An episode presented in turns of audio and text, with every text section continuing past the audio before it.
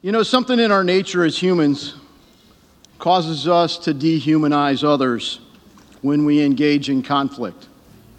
I plead with all, all of my Republican colleagues let cooler, more rational heads prevail. And whose heads would those be, Congressman Warren Davidson of Ohio? Good luck. I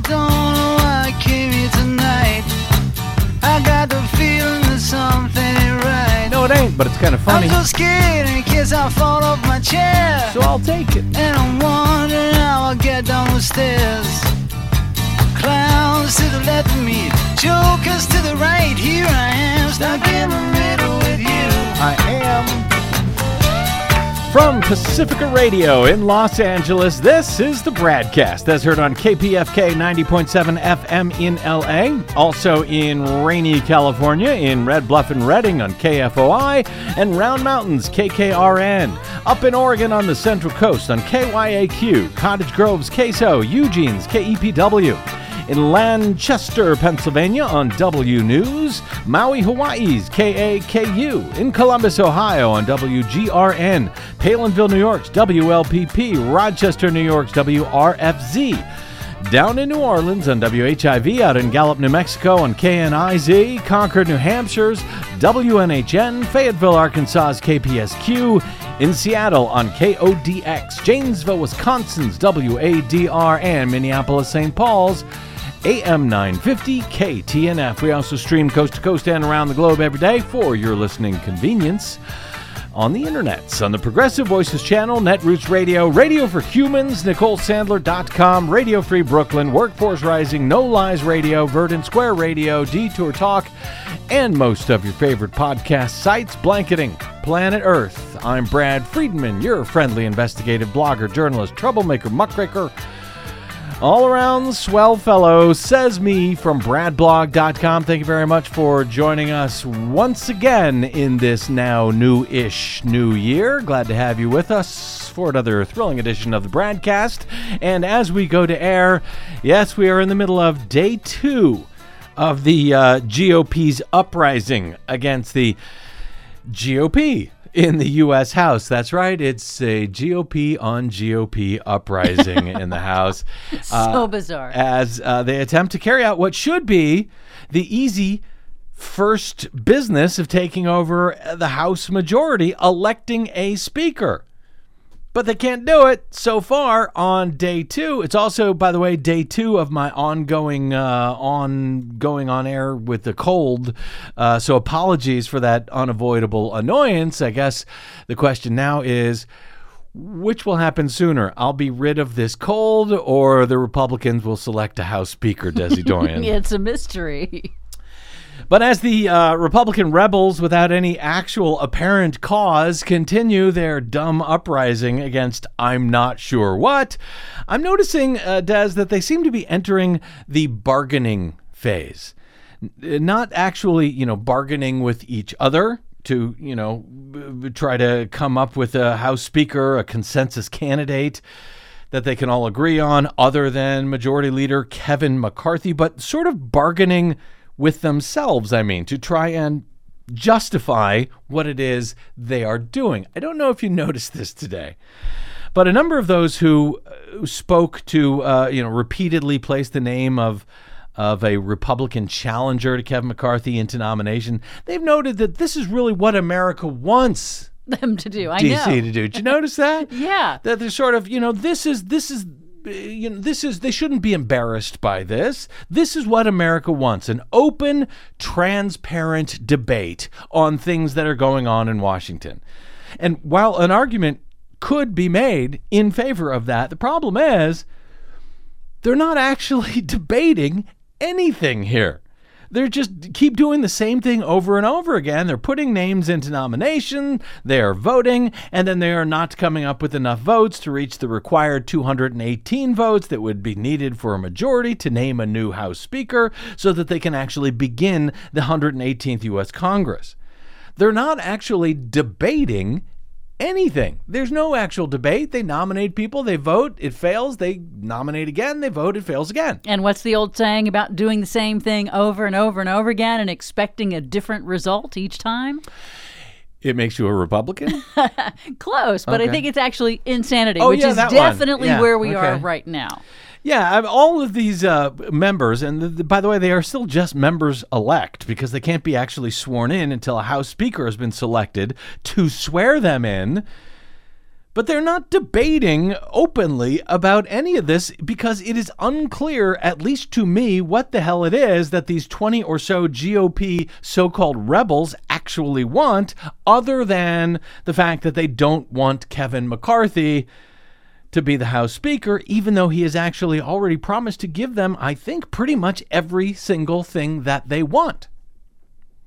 So instead, uh, you know, they're mentioning how, how great it is what they're doing. You know, instead of talking about the fact that they got what they want, or instead of putting forward what they're actually demanding, they're just talking about how great it is what they're doing, how much the American people really, really want this sort of debate finally from Congress. And about how broken Washington is when it's really just, you know, these 20 right wing reactionary Republicans kind of holding up the whole process and breaking everything and Yeah. breaking everything. I mean, that's not a debate. That's not a debate. It's it's it's a debate. it's just breaking things. yeah, if if there is a debate going on here, I have no idea what it is. I will see if my guest joining us momentarily has any better idea. He's actually here to discuss something that makes much more sense than I think than than uh, what we're seeing playing out in the House. Uh, to talk about you know something regarding the media and the polls and how they both ended up skewing the 2022 results to give us what we are sort of looking at today. We'll see if he has any insight on on all of this any insight that I'm so far failing to find in this Republican exercise in seeming futility. It seems futile, but hey, it, you know what? It keeps them from doing legislative damage. So there is that at least. So as we go to air today, the House has just finished round six of trying to elect a uh, or select a House Speaker with ballots four, five, and six coming today so far after the first, second, and third ballots had similar results on Tuesday, each time with the Democrats' nominee. Minority Leader Hakeem Jeffries receiving the vote of every single Democrat, every single unified Democrat, something that has not happened for a Democratic leader since Nancy Pelosi first became Speaker back in 2007. There seems to be no sign of uh, Democrats breaking apart in any way. Every time that there has been a ballot, now six times as we go to air, Hakeem Jeffries has received exactly 212 votes from all of the Democrats, while the Republicans have split their votes between McCarthy, who received 201 votes on ballots 4, 5, and 6 so far today, which is actually down by one vote from what he received on the third ballot on Tuesday. So things are not moving in the right direction for Kevin McCarthy, but everyone you know, is pretty much holding firm to their intransigence on the GOP side, and they are getting nowhere quickly. In a few slight variations on uh, the dysfunctional theme, on Wednesday, uh, while New York's Hakeem Jeffries has been nominated each time by California's Pete Aguilar on the Democratic side on each ballot. I think, by the way, I think he's now the uh, Democratic whip, the new Democratic whip, if I'm not mistaken, Aguilar.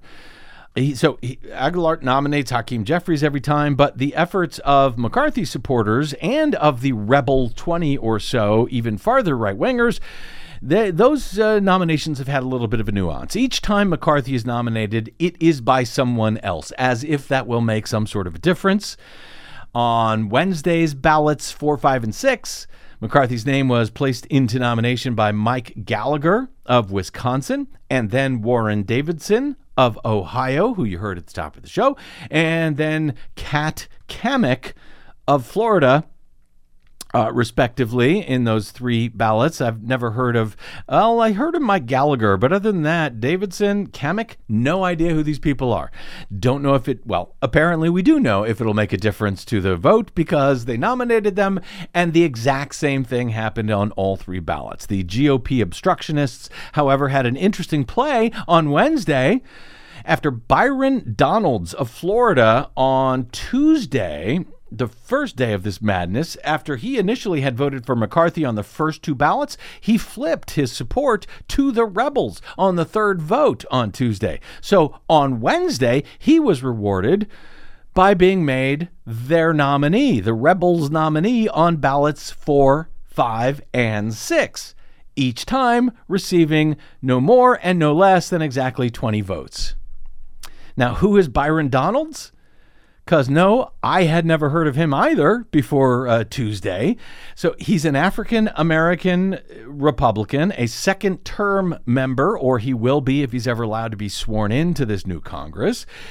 He was nominated the first time on Wednesday to be Speaker on ballot number four by Chip Roy of Texas in what seems to be a fairly transparent move to try and, you know, be able to claim that, you know, these Republicans nominated a black man for the job. Yeah, does appear to be like that. So, you know, Democrats will have to help them now, right? Wrong. Uh, that said, in uh, in 2000, this guy Byron Donalds actually pleaded guilty to a felony bribery charge as part of a scheme to defraud a bank.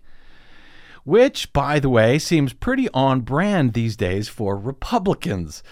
I guess. Uh, let's you know, let's select the guy who has already been convicted of a financial felony to be our leader in the U.S. House. Just to sort of get ahead of the game, right? So uh, that's who he is. In in round five, then of the voting, he was nominated the second time on Wednesday by Congresswoman Lauren Boebert of Colorado. You've heard of her. She won her own election just barely by over uh, 500 votes in November, and she talked about the need to listen and to work with others more closely after she lost by such a slim margin. But of course, that was days ago. She can't be expected to remember everything. You know, days later, rebellions can take a lot out of a gal. I don't have to tell you that, Desiree. and then finally, after failing to select a speaker after five rounds of voting, they did the the same exact thing again. They nominated the same exact people again in round six. This time with Byron Donalds being nominated by uh, Pennsylvania Congressman Scott Perry, who may well be indicted himself for his own part in supporting the January 6, 2021 insurrection and attempting to steal the 2020 presidential election. During Scott Perry's nomination speech for Byron Donalds, he ironically complained that crime is running rampant in the U.S.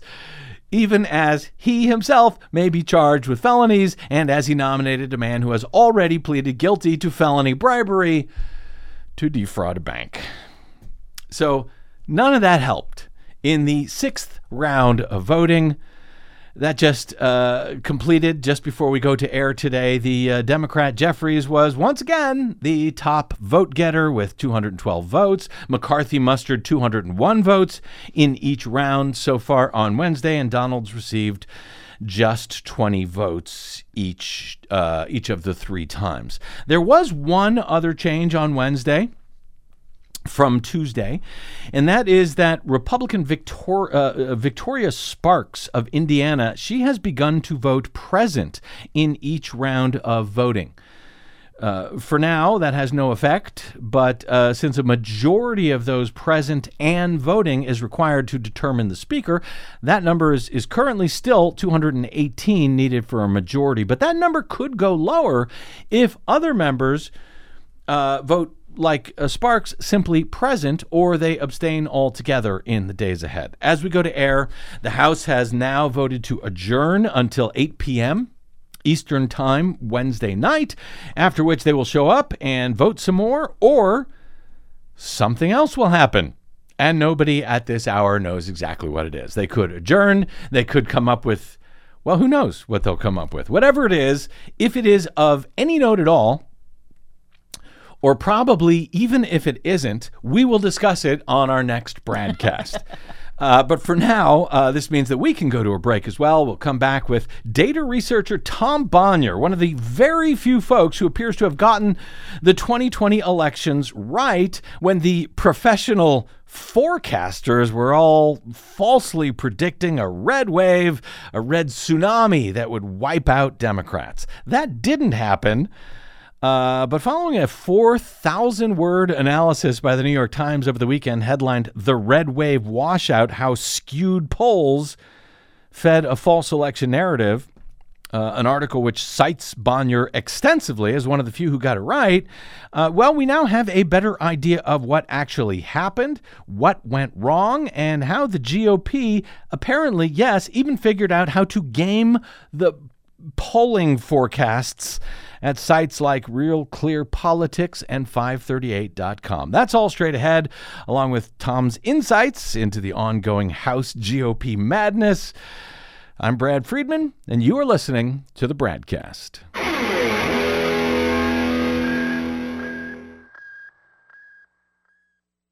Five major corporations now control more than 80% of the media in the United States, but they don't control us. The BradCast and the Green News Report are 100% independent, 100% listener supported. But we can't do it alone. We need you. Please help us bring real facts to listeners at independent stations around the nation. You can make a difference. Support independent media. Drop by bradblog.com slash donate. That's bradblog.com slash donate. And thanks.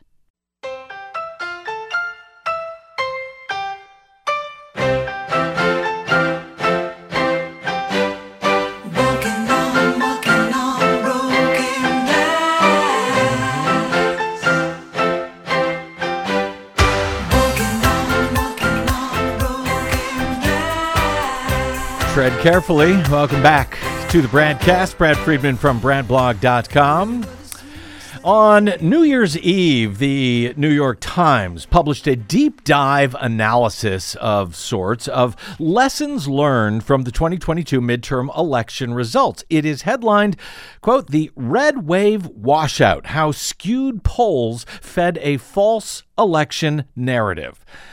Those polls may have fed a false election narrative to the New York Times and pretty much all of the other mainstream corporate media outlets, even as, well, some of us weren't really biting, including a number of independent data analysts who weren't buying it either.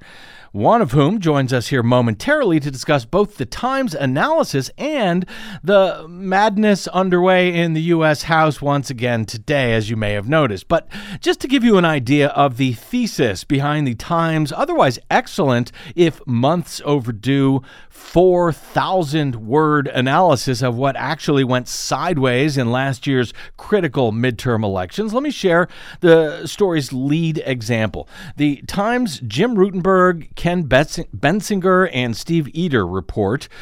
Washington State's Democratic U.S. Senator Patty Murray had consistently won re election by healthy margins in her three decades representing her home state. 2022 seemed no different. By midsummer, polls showed her cruising to victory over Republican newcomer, Tiffany Smiley, by as much as 20 percentage points. So when a survey in late September by the Republican leaning Trafalgar Group showed Ms. Murray clinging to a lead of just two points. Well, at first it seemed like an aberration, an outlier poll. But in October, two more Republican leaning polls put Murray barely ahead, and a third said that the race was a dead heat. For Patty Murray, who has served in the Senate since 1993. She won her previous reelection in 2016 by 18 points. As the red and blue trend lines of the closely watched Real Clear Politics average for the contest drew closer and closer together, with each new Republican poll released, news organizations reported that Murray was suddenly in a fight for her political survival. Warning lights flashed in Democratic war rooms. If Ms. Murray was in trouble, the thinking in sep- September, October, and November went, well, no Democrat was safe in 2022.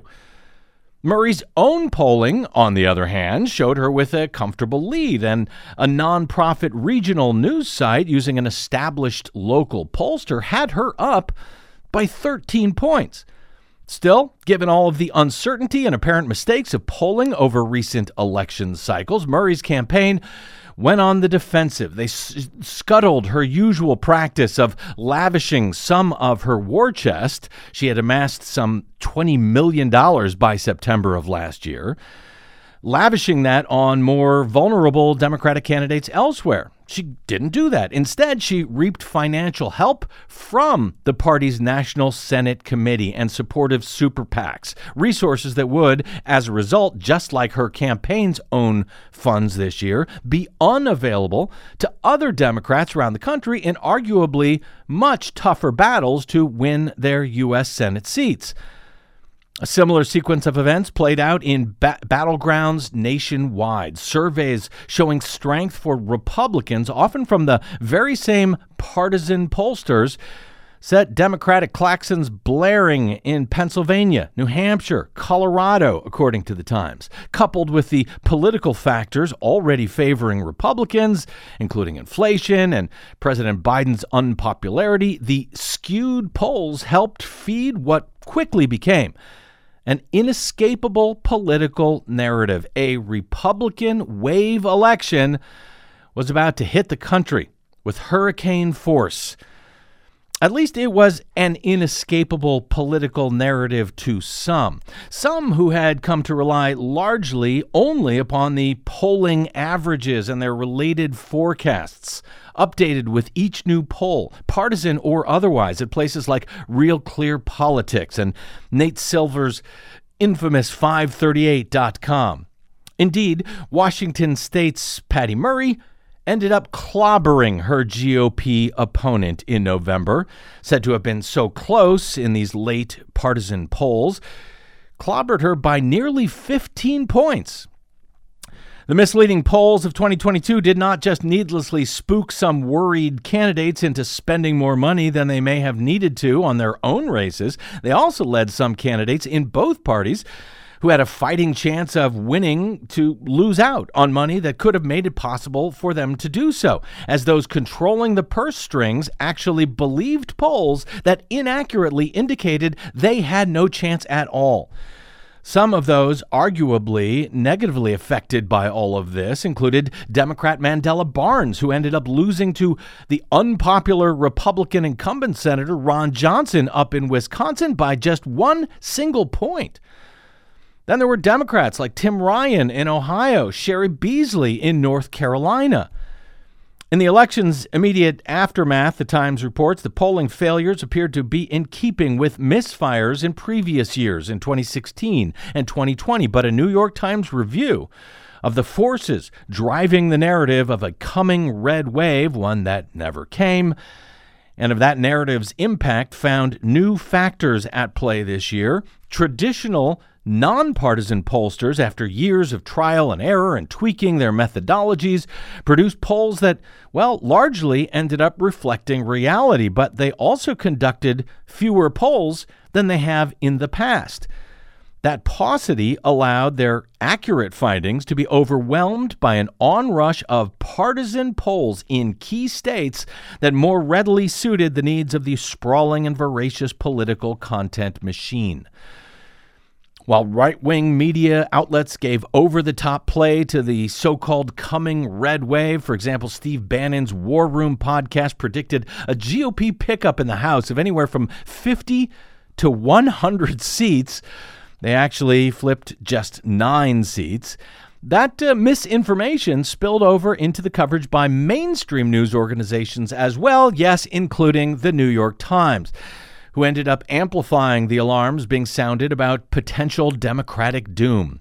The virtual bazaar of polls, as a top Republican strategist called it, was largely kept humming by right leaning pollsters using opaque methodology, in some cases relying on financial support from hyper partisan groups. Other pollsters lacked experience at all, like two high school juniors in Pennsylvania who started Patriot polling, and they quickly found their own surveys, a 16 and 17 year old kid included on the statistical analysis website 538 as did another high school concern based at another uh, high school in Andover, Massachusetts.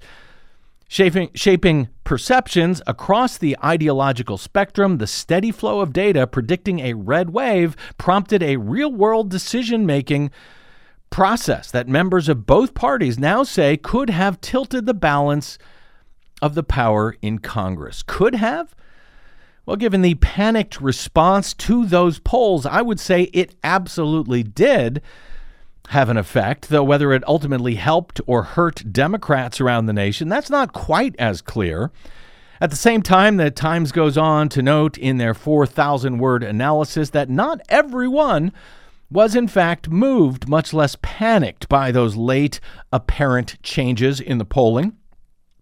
Folks like Simon Rosenberg of the New Democrat Network made the case on Twitter and whichever media outlets would welcome him that the polling was, in fact, misleadingly skewed. Tom Bonier of Democratic data clearinghouse TargetSmart, as the Times also points out, worried about the damage being done by overly Republican leaning polls, particularly as the data that he was following and joining us on this program at the time to discuss during the run up to the election, well, his data was not based on polling, but on other hard and arguably more reliable data. Seemed that data seemed to counter the narrative of a so-called coming red tsunami election, and in fact buttressed the notion that Democrats were likely to perform surprisingly well in a midterm election that would usually, you know, go to the uh, out of power party, in this case the Republicans, by huge numbers.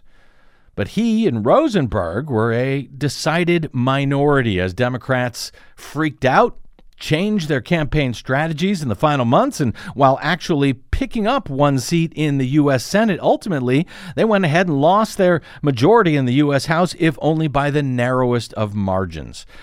So, what actually went sideways in all of this in 2022? What can we learn from it? And why did folks like Tom Bonier and uh, Simon Rosenberg, and yes, even this program, tried to warn folks to ignore those doom and gloom warnings of a coming red wave election that barely, if ever, trickled ashore? Joining us again today is the great Tom Bonier, CEO of Target Smart and a lecturer at Howard University. Oh, welcome back, Mr. Bonier, and Happy New Year, sir. Happy New Year to you. It's great to be back. So, uh, as you can tell, I got plenty to ask you about regarding this Times story, uh, as I had initially planned. Very interesting. But first, uh, Tom, given the uh, ongoing madness this week in the House uh, and the Republicans' complete inability, it seems, to even select a speaker so they can begin the 118th Congress. I kind of need to tap your wisdom on that for a moment. Uh, you know, Republicans continue to hold ballot after ballot wherein their favorite candidate, Kevin McCarthy, cannot get to 218 votes to win the speakership. So, uh, first, what, what's your top line response to all of this? Why is this happening, and what does it mean for both Republicans and Democrats here? Yeah, you know, I, I guess all I can say is it's not very surprising. Um, I don't think it's surprising to you either. I think uh, in the end, McCarthy is reaping what he has sown. And look, this is the problem with the Republican Party now. Uh, and you can use your favorite analogy, uh, you know, the, the, the genie out of the bottle, the toothpaste back in the, the tube. Yep. Um, it, it, it's not surprising. Mm. They've empowered this caucus. They've grown this caucus.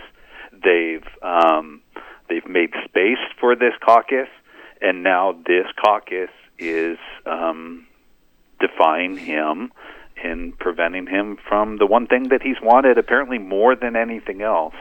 Um, and it's hard to feel sorry for him. Well, uh, yeah, it is. I don't feel sorry for them at all. They've done this to themselves, but I'm still trying to figure out, Tom, you know, what do you have any sense what it is that the so-called, you know, never Kevins here who who seem to be growing in size, what it is that they actually want? I mean, what it is that McCarthy is unwilling to do for them, or is this? I, am sort of coming to see it uh, that it's more simply about claiming a scalp, any scalp, yeah. so they can, you know, claim that they did something tangible, they smashed something or someone, uh, and somehow claim victory. That seems like the only thing left.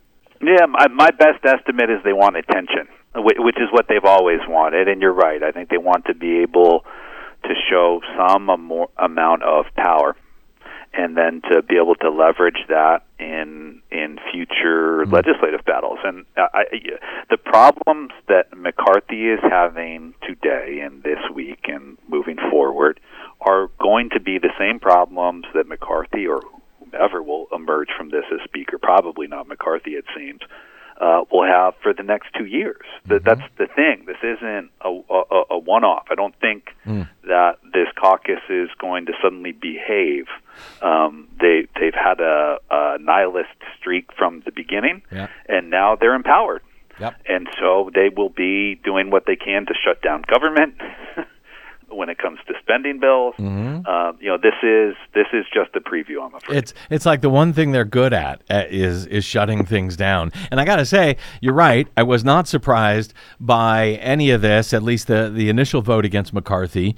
Uh, you could see that coming for weeks. I got to say though, I was actually kind of surprised, uh, at least on on day one, and and, and again uh, in the days following the number of people voting against him and the fact that they're holding together uh, over these rounds of they're even increasing i may have underestimated how pathetic these people actually are uh, yeah, well, I, I, I, I, do- think it's about power. I think Yeah. that if they were to back off, then they would be seen as a, a group who want to make a big show, get a little attention, but then eventually they'll fall in line, and then I think that would disempower them yep uh, in the future over the next two years. So I believe it. You know, they've seen it as important to them to hold their line here. And to your point, they need to create a consequence.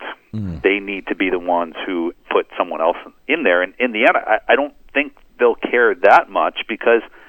um, You know who are they going to get as one of their own in the caucus? I'm not sure who they see uh, Yeah. as as one of their own, and someone who they would actually view as is viable. So I imagine it will be one of these second uh, second run candidates. Yeah, it's- seems to be the most favorite. Uh, Yeah. You know, although they've not put him to a vote yet, which tells me that they are sort of holding back as as a, a, a potential compromise at that point. Scalise, yeah, it it really does seem at this point anyone but Kevin, just so they can you know claim a scalp. Uh, you're right about power and and dominance, and if they back down now, well, then they'd be showing weakness. All right, uh, as to the uh, as to the. Well, I was going to say much more interesting, but th- these are both kind of interesting. But the New York Times analysis of this so called red wave washout last year after polls were skewed, as they report, by this late wave of hard right and false uh, partisan polling that affected the polling averages. It freaked out Democrats. It resulted in money being moved around, being spent where it wasn't needed, or not being spent in places where it was. Uh, in in places that it could have had, you know, it could have resulted in a larger majority for Democrats in the U.S. Senate, maybe even retaining the House. Is this a matter of Republicans? Tom Bonier, figuring out how to game the now infamous polling averages at places like 538 and Real Clear Politics. They seems like they've figured out how to game pretty much everything else in the political system. Is that what happened here in 2022? Yeah, sim- simply yes, that is what happened, uh, and and it couldn't have happened without others playing along with it and empowering it. But yeah, that's what happened. Uh, it, it, a a big part of this opportunity, and you mentioned this a moment ago, was uh, the void that was created by the high quality pollsters, generally partnerships between academia and media, if not just explicitly mainstream media surveys, but in prior election cycles, we've always had far more of those polls. So there wasn't as much oxygen uh, for these right wing red wave pollsters to actually make a mark. But what we had was both sides of the equation were changing dramatically. As you noted, those mainstream high quality polls uh, were slashed, far fewer of them. And at the same time, these uh, right wing pollsters uh, increased exponentially. And so, sure, they saw the opportunity there and they jumped in. And, you know, you mentioned, and the New York Times mentioned some of the bigger ones, the Trafalgars of the world, um, InsiderAdvantage. But there were, you know, maybe a dozen or more in the end, others that weren't as prolific. But, you know, the one thing they had in common from my perspective was they were pollsters I'd never heard of before. Mm-hmm. And they all coalesced and uh, you know they were all producing very similar numbers in the same states and they they were successful in the end they were successful you know and were, were they successful to the point where they were able to create a red wave? No, but they were successful to the point where Republicans won some races that I don't think they would have without this happening. Mm. Why, why you mentioned that, the, and the Times mentioned there was a lack of, uh, of polls from the major nonpartisan pollsters. Why was that? Why did they pull back this year? Do you have any any uh, understanding of that? Yeah, I think it's two things, uh, two factors. One was cost. Polling has just become more expensive as mm. response rates have diminished significantly. It wasn't that long ago that these gold standard pollsters could get 20% response rates, mm-hmm. meaning call 100 people, get 20 people to take the survey. Mm-hmm. We're at a point now where you're lucky if you're getting mm. 1.25%. Mm. you know, one or two people yeah. out of a 100. And so it gets much more expensive to call number after number after number to get the responses you need to get a sample. So the expense and then um, accuracy concerns. I think a lot of media outlets felt burned after issues from 2016 and 2020, and they felt like it was in some way potentially damaging their brand. And so you saw some of these media outlets just pull out and say there are problems with polling. Mm. We don't have confidence in these numbers, so we're going to take a step back. And those two factors combined to just create this great void, unfortunately. And uh, when I ask you if this was, you know, done purposely to game the, you know, the forecasting averages, do we do we actually have evidence? Do we know? I mean, like I mentioned, there was, you know, those those two high school kids in Pennsylvania. Were they actually part of this scheme to put out these kind of polls? Did they know they were? Uh, do we have evidence of that yet? That they knew that they were participating in this sort of conspiracy, if you will, to game the uh, the polls? And you know, Real Clear Politics is kind of a right leaning outfit. I'm not surprised at that. But did you know, folks like 538, Nate Silver, not see this coming, not look at this and go, wait a minute, these are pollsters we've never heard of before. They're all coming in as partisan pollsters. Their numbers are, you know, outliers from the nonpartisan polls. Something is wrong here. I mean, where were the gatekeepers to prevent this from happening in that sense? Yeah, I, I think that's the biggest issue. But to to your first question, we don't know. You know, there's not a smoking gun here. All we mm-hmm. can do is observe the patterns, observe this relative to prior elections, and just note that it was entirely unprecedented. This flood, this coordination, it points towards some level of intent, but but but I can't ascribe intent to to certainly not to everyone in there. And you mm-hmm. mentioned the high school students, and maybe this is just yeah. me trying to be softer on the, on on them because they are kids.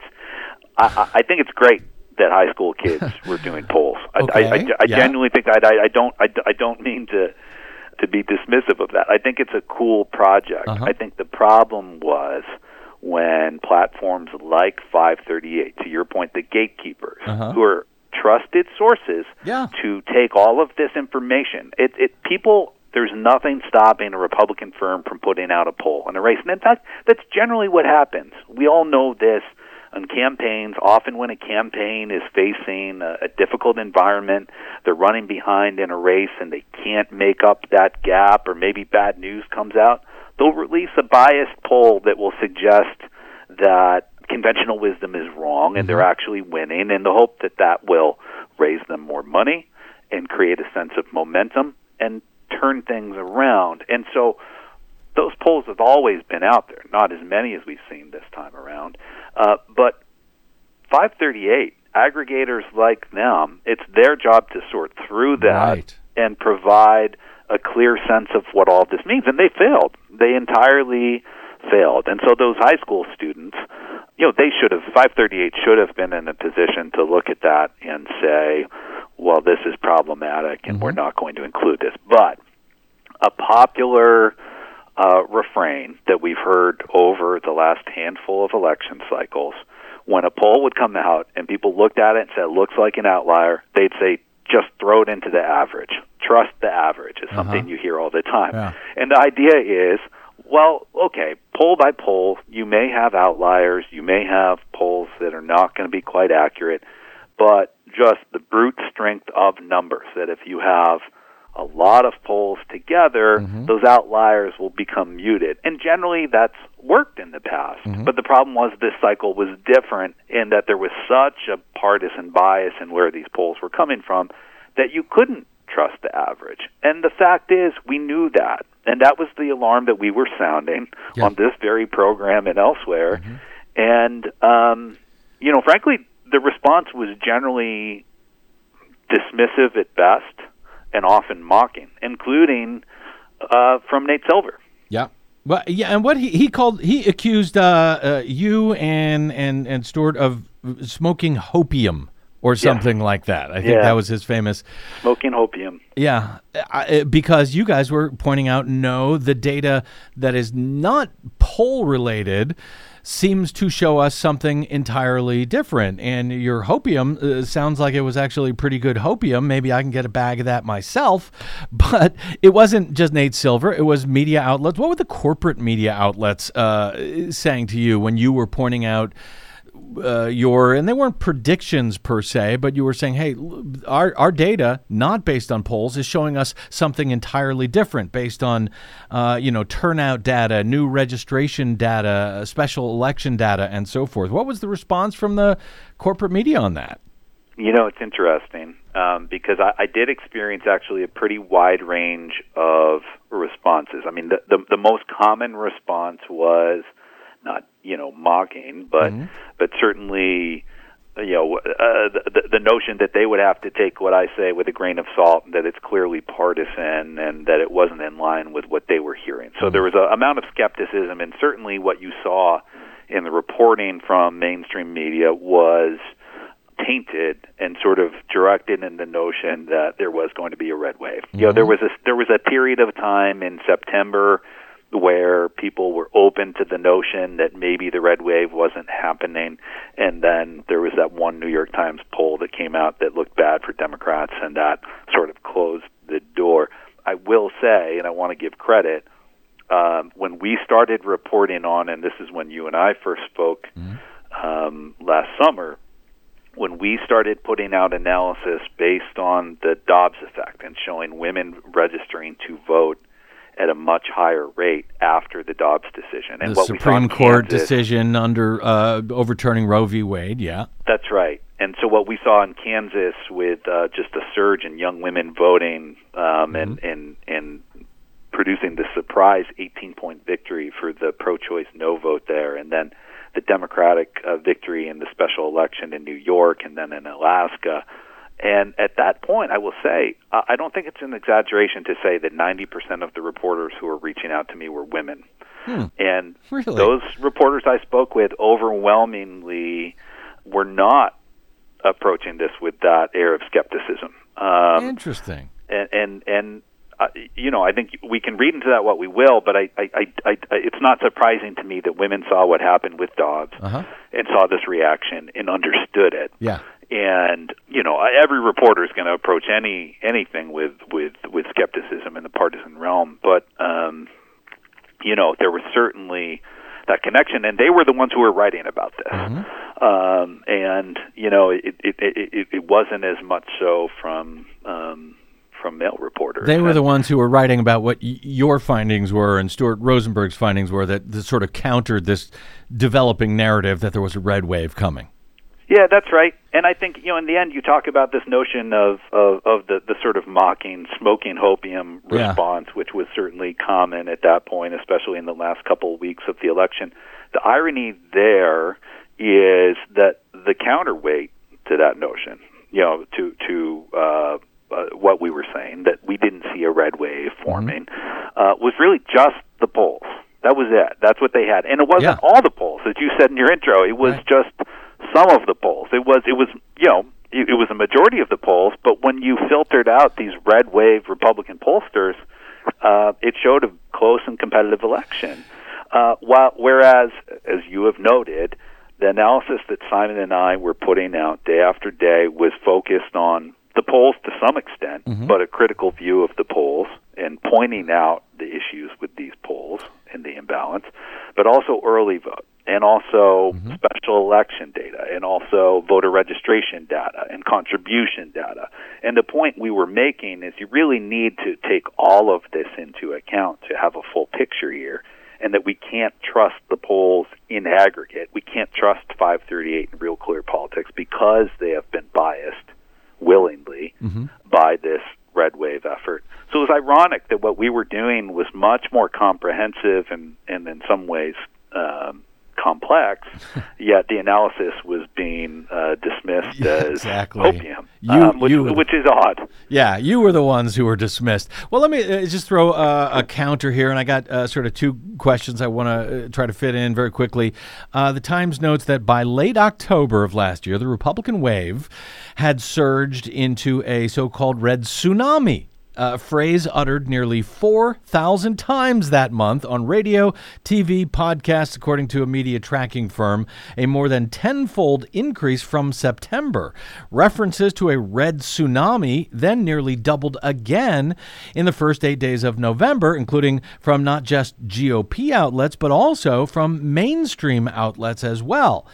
But uh, Tom Bonier, can a case be made that these skewed polls, skewed by you know this ton of last-minute partisan polls, including from the high school kids, et cetera, that that actually ended up helping Democrats? That it sort of freaked them out a bit and sort of goosed turnout for Democrats in the bargain? Can that case be made? You know, some people have theorized that. I, I don't buy it. I don't think it's something that we can necessarily test or prove. But my biggest concern and where I see those polls having an impact, because people have made the argument both ways, right? That if people think a race is not competitive, they're not going to vote. I mean, what I'll, I'll say two things on this. I saw just in my own interactions with people, generally on Twitter, um, with with rank and file activists, was when I would share stats that produce some level of hope, talking about voter registration data, that sort of thing. I would get responses, and I received hundreds of these over the over the last month of the election from people saying some version of "I was so demoralized, I didn't think we had a chance, and hmm. then I saw this, I saw this data, and I signed up for a shift to text or to call voters Uh-huh. or to canvass." And that's not to say that I'm some sort of hero because I'm certainly not, but it's to make the point that my experience was seeing people who were demoralized by this notion of of a red wave, the notion that was inevitable, and that they felt like they needed to check out because we've all been through six years of really oppressive news cycles Yeah. um, and a sense of hopelessness in many ways.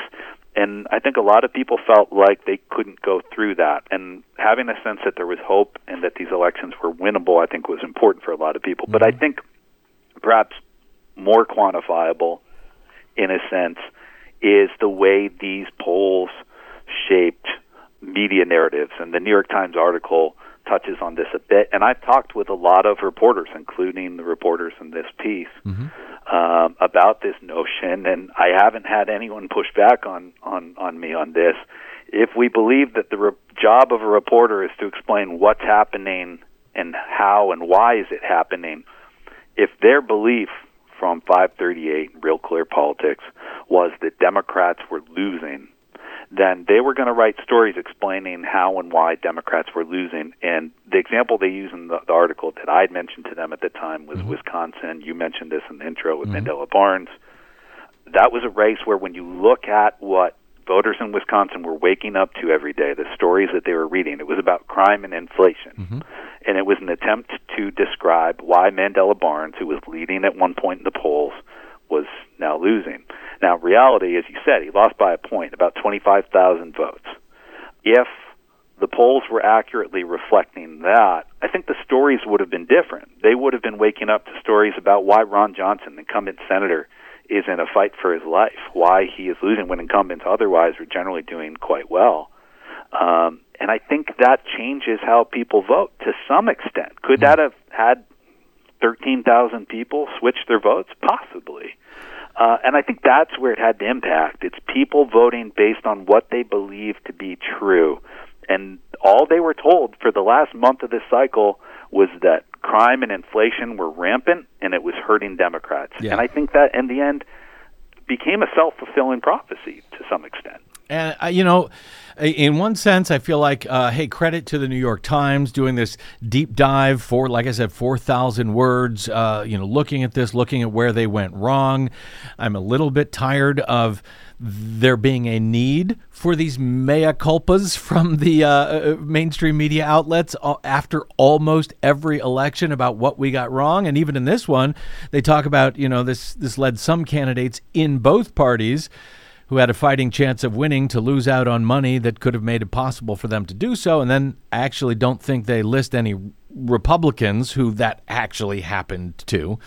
But in trying to learn from this somehow moving forward, uh, what, what, if anything, last question here what what can be learned moving forward what should we keep in mind over the the next 2 years as we get towards 2024 and with all of these mistakes that seem to keep happening year after year in both the polling and the media's coverage of it i kind of you know uh, feel like have we reached the end of polling's usefulness altogether at this point tom we'll, we'll never be able to quit polling. Really? Despite how really? much people talk about that, you know, people are too addicted to it. The reality is, you know, the, the, the real utility of polling, what we see and what we in the public interact with is the tip of the iceberg. It's the horse race. But in reality, the campaign utilization of testing messaging, of looking at which voters are moving based on different messages, mm-hmm. it still works quite well. We just have to accept that fact that there's a wider aperture here in terms of our notion of who's winning or losing a race, and we just have to be okay with that. Mm-hmm. And we have to then let in these other data sources that I was mentioning mm-hmm. to give us a better yeah. sense of who's going to vote and what these elections look like. I think in terms of lessons and takeaways, you know, a broad sense, and I, I, I want to be clear, I, I, I think, yes, the press deserves some of the blame here, but in the end, one of the bigger problems was there was this red wave effort from polls, there was the media reporting on it, but Democrats were generally complicit in this in a way too, because yes. these reporters were hearing, and we all saw these stories, and yeah. we saw cable news, where Democratic consultants were going, sometimes on the record, sometimes on background, talking about how badly Democrats were going to lose, and and talking about inflation and crime. And the reality was that was wrong. Uh, and as Democrats, we always are harder on ourselves uh, than I think we need to be. I think it's good that we're introspective. I think it's good that we hold ourselves to a higher standard. But we also have to celebrate our victories. And this is hopefully a takeaway from this cycle: is the Republican Party under Trump's leadership and guidance is incredibly unpopular, mm-hmm. and Americans have rejected extremism now in four consecutive general elections.